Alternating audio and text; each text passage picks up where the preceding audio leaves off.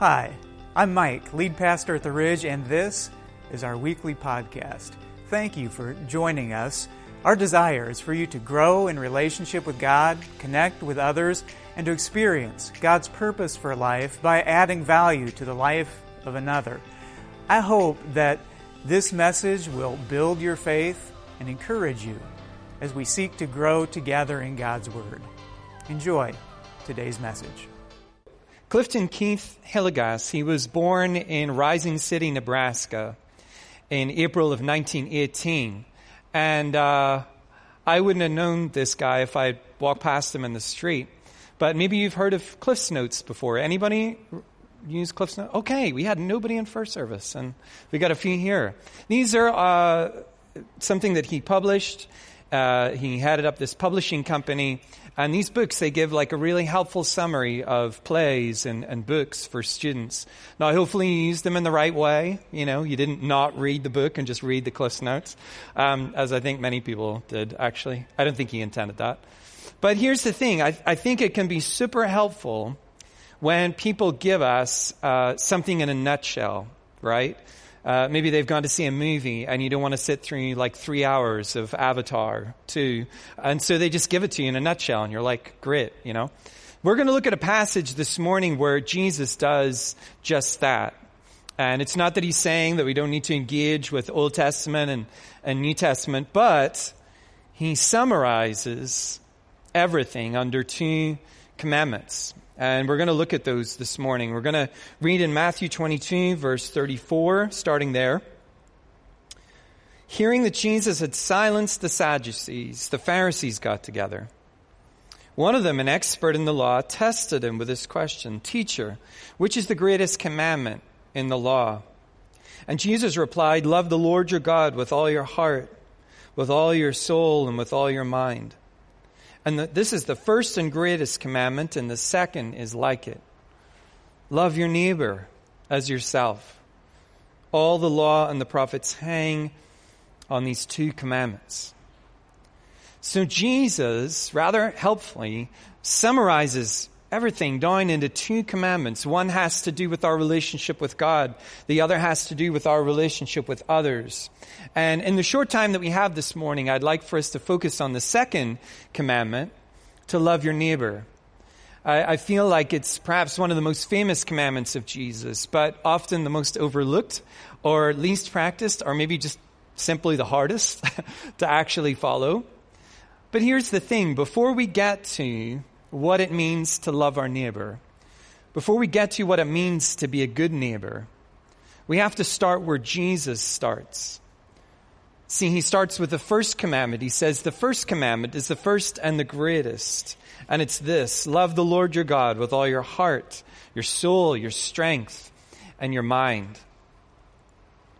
This past fall, my eldest son Joel, uh, he's in fifth grade, and he had the opportunity to play through various musical instruments uh, to see if he wanted to pick one up for uh, music in, in, in, fifth grade. And so uh, here he is with a trombone. This was the first day that he brought home his trombone.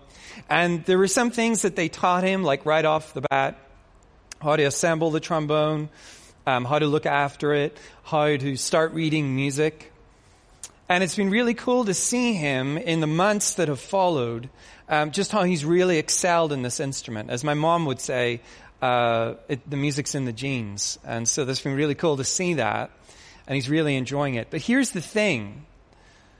Everything that has come in the last number of months, it wouldn't have been possible if he hadn't have had those introductory, those foundational pieces in the beginning.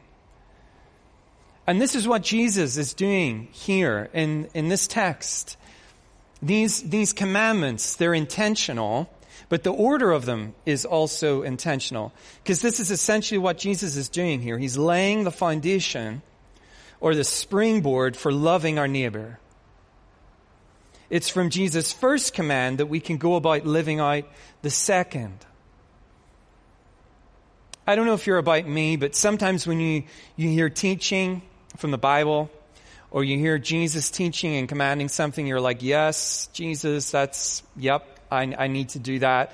And so we feel like our goal is to go out from here and essentially just try and be that. I mean, that somehow being a Christ follower is just about trying to be a good person and be like Jesus. But Jesus dismantles that way of thinking here. He's saying, no, first, love the Lord your God with everything that you have. Because here's what happens when we love God in that way. Our hearts are changed more and more into the likeness of Jesus. We grow in humility. We begin to see people in the way that God sees them, made in His image, deeply loved by Him. Our hearts begin to soften towards those that we consider to be our polar opposites. People that we wouldn't have given the time of day to, that we would have done everything to avoid, that we would have looked on in them. Suddenly our hearts begin to soften towards them. It doesn't mean that we agree with everything, that our convictions have somehow changed, but we begin to see them through the lens that God sees them, that He loves them. And uh, reading in 1 John 4 19, we read this um, We love because He first loved us.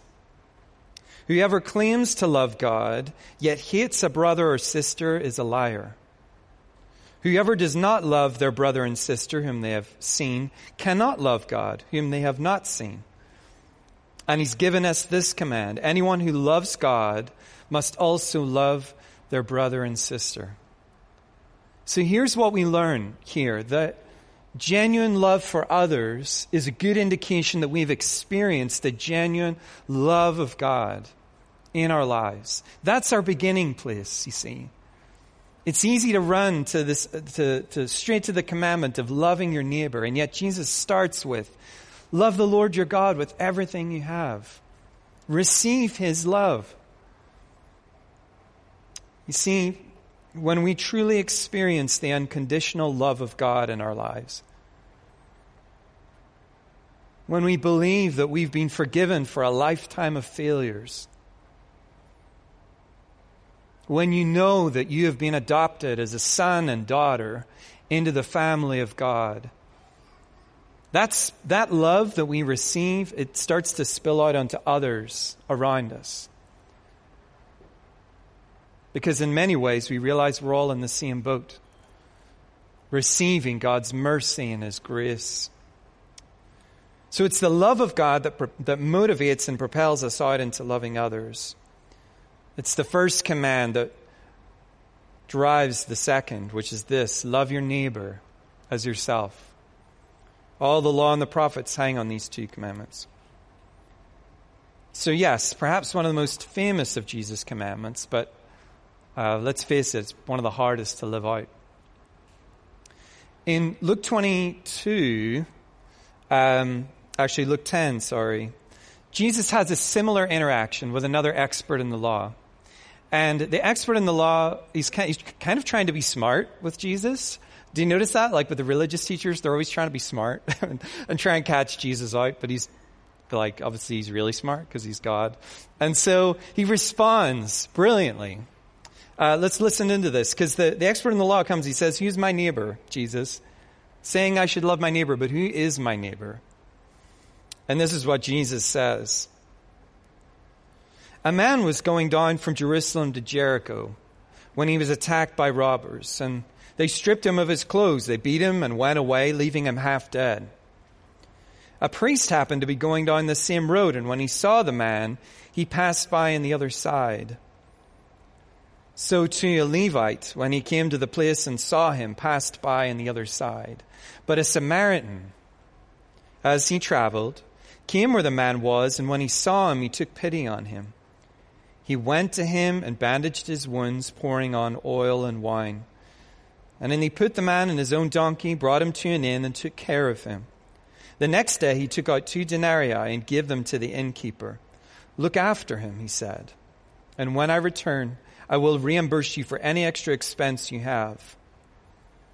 So then Jesus says, Which of these three do you think was a neighbor to the man who fell into the hands of robbers? And I imagine that all of us would respond in the same way that the expert in the law did the one who had mercy on him. Jesus says, Go and do likewise.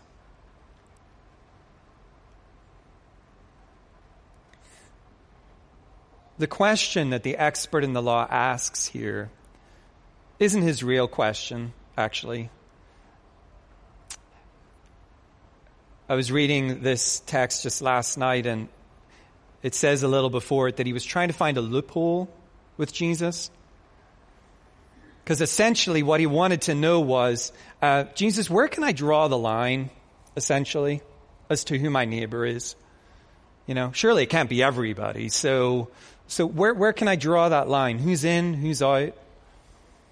And uh, N.T. Wright is a New Testament scholar. I think he helps us here. He says, the lawyer's question and Jesus' answer don't quite match up. And that's part of the point.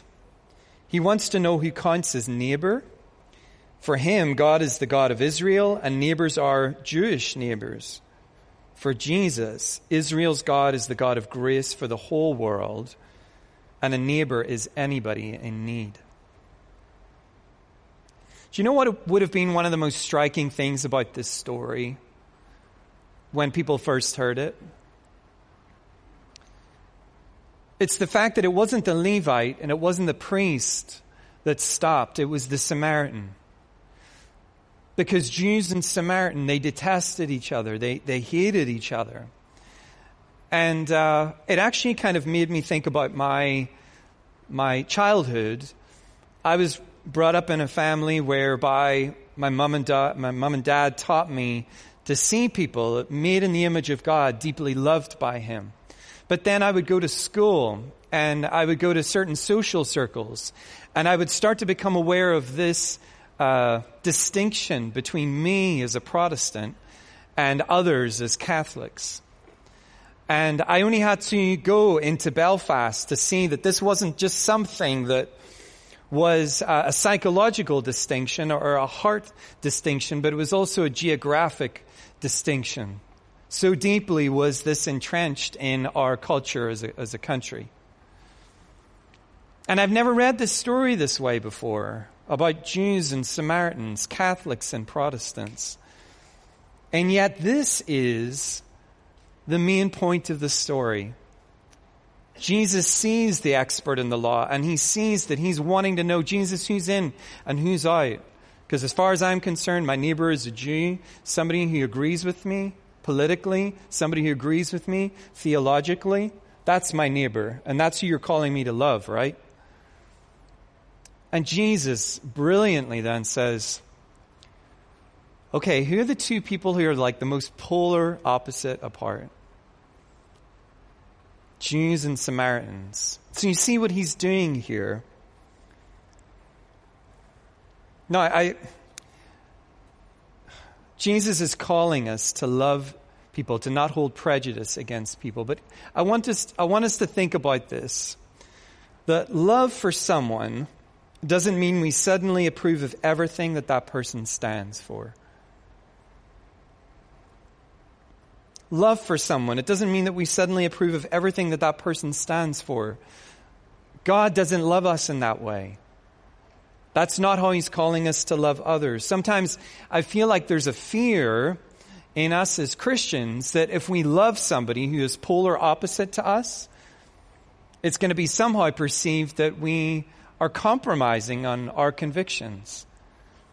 That if we show mercy and compassion and kindness, to people that we fundamentally disagree with, that you just would never see us in the same crowd. That sometimes we can maybe feel like we're going to be judged on that. And yet, Jesus is calling us into that kind of love. He loves us in this way. He might not like everything that we're doing. In fact, maybe a lot of what we do actually breaks his heart, and yet he continues to love us. So I, I want us just to think about this practically, not necessarily hypothetically, but practically for a moment. Who is that person for you? Or who's that group of people for you? Just the polar opposite. Just people, every time you hear them, every time you see them, rubs you up the wrong way, you get up in arms, you get defensive, maybe even aggressive, whatever it might be. You can put them in that story, this parable that Jesus is telling, and he says, They are your neighbor. Go and do likewise. Can you see why Jesus starts with loving God first? If this is about our human will and about, about us just trying to do this, we're going to probably feel. I, I don't say that this is like really easy. There are some difficult people in our lives. There are people that have really hurt us. We need something miraculous. We need the power of God at work in us to be able to love in this way. Okay, let's jump back into to Jesus' story here. The Samaritan, he came back to where the man was, and when he saw him, he took pity on him. He went to him, bandaged his wounds, pouring on oil and wine. And then he put the man on his own donkey, brought him to an inn, and took care of him. The next day he took out two denarii and gave them to the innkeeper. Look after him, he said. And when I return, I will reimburse you for any extra expense that you have. So Jesus calls us to pray for our enemies, but he also calls us to look after them practically if that need arises. Often that I mean, sometimes it's not even helpful to think of enemies because we don't really use that word a lot. But again, just thinking of those people that you just you just don't get along with. And uh, many of you know that we lived in Northern Virginia for seven years before we came to the Ridge. And uh, four years of that time, we, we lived next to a lady who uh, was uh, lived alone quite a lot. Her, she was married, but her husband traveled a lot for work. She had some health challenges that meant that she was in pain quite a lot and uh, had it, uh, find it difficult to, to walk and things. And so our houses and our driveways were like parallel, pretty much like this. And so sometimes we would be outside with the kids playing, you know, and she would come out with her little West Highland white terrier that would sometimes try and go for the kids, like bite them. And um, it also actually went for a really favorite soccer ball of mine once and put teeth marks in it. And I can tell you, like, the love of Jesus. I just had, yeah, I could practice that at that time. Um, and the kids, of course. I cared about the kids too. Um, but, so we, um, here's the thing. Stepping in practically, whether it was, you know, um, shoveling snow, bringing trash cans in, or just engaging in conversation with her, when it maybe would have been easier just to avoid her, meant that there was space there. She started to open up about her past and her present experience. She knew that I worked for a church, and so she started to uh, lean into some of that conversation as well. You see, who we help practically shouldn't be limited by who's in our social circle, who shares our theological or political convictions, who we naturally get along with our time and our talents and our energy and our finance should be available to meet needs when we see them, wherever and in whomever we find them. So, loving our neighbors, it, it, begins with loving God, and it manifests itself in not holding prejudice against people, in meeting practical needs. But I want to land just thinking about really our core need as human beings. The Bible says that we don't live on bread alone, but by every word that comes from the mouth of God. And so, in thinking about spiritual need, what does it mean to love our neighbor, love one another when it comes to spiritual need? The Apostle Paul in, in 2 Corinthians, he says this Therefore, if anyone is in Christ, the new creation has come. The old is gone, the new is here. All this is from God who reconciled us to himself through Christ and gave us the ministry of reconciliation. That God was reconciling the world to himself in Christ, not counting people's sins against them. And this is, this is really important here. And he has committed to us the message of reconciliation. We, therefore, are Christ's ambassadors, as though God were making his appeal through us. He's committed to us the message of reconciliation, and we, therefore, are Christ's ambassadors. So this is Dame Karen Pierce. Uh, you maybe don't know her. I certainly didn't know her until recently. She's the first woman to hold the office of the British ambassador to the United States. And part of her role is to essentially uh, represent the cultures and values of the United Kingdom and of King Charles III. Uh, everywhere she goes, she is a walking embassy, essentially, like a window into the values and culture of the United Kingdom. And uh, I thought this would just be helpful for us as we're thinking about what it means to be an ambassador for Jesus, to use Paul's terminology here. We too are part of a kingdom as followers of Jesus. We too serve under a king. And we too are called to be ambassadors, going out into our workplaces, our schools, classrooms, whatever, whatever it might be, gyms, coffee shops. Because I think sometimes when it comes to spiritual need, I feel like it's, it's easy for us to think, well, it's, it's kind of up to Pastor Mike, really. I mean, ultimately, and then maybe like the staff here at the church. But this isn't what we read here. Paul says he has committed to us the reconcili- message of reconciliation. We, therefore, are Christ's ambassadors. And again, just coming back to Jesus' first commandment, when we love God in that way, when we experience the love of God, and our lives begin to be transformed into the likeness of Jesus, that's what we take into our workplaces. It's not people just trying to be better people.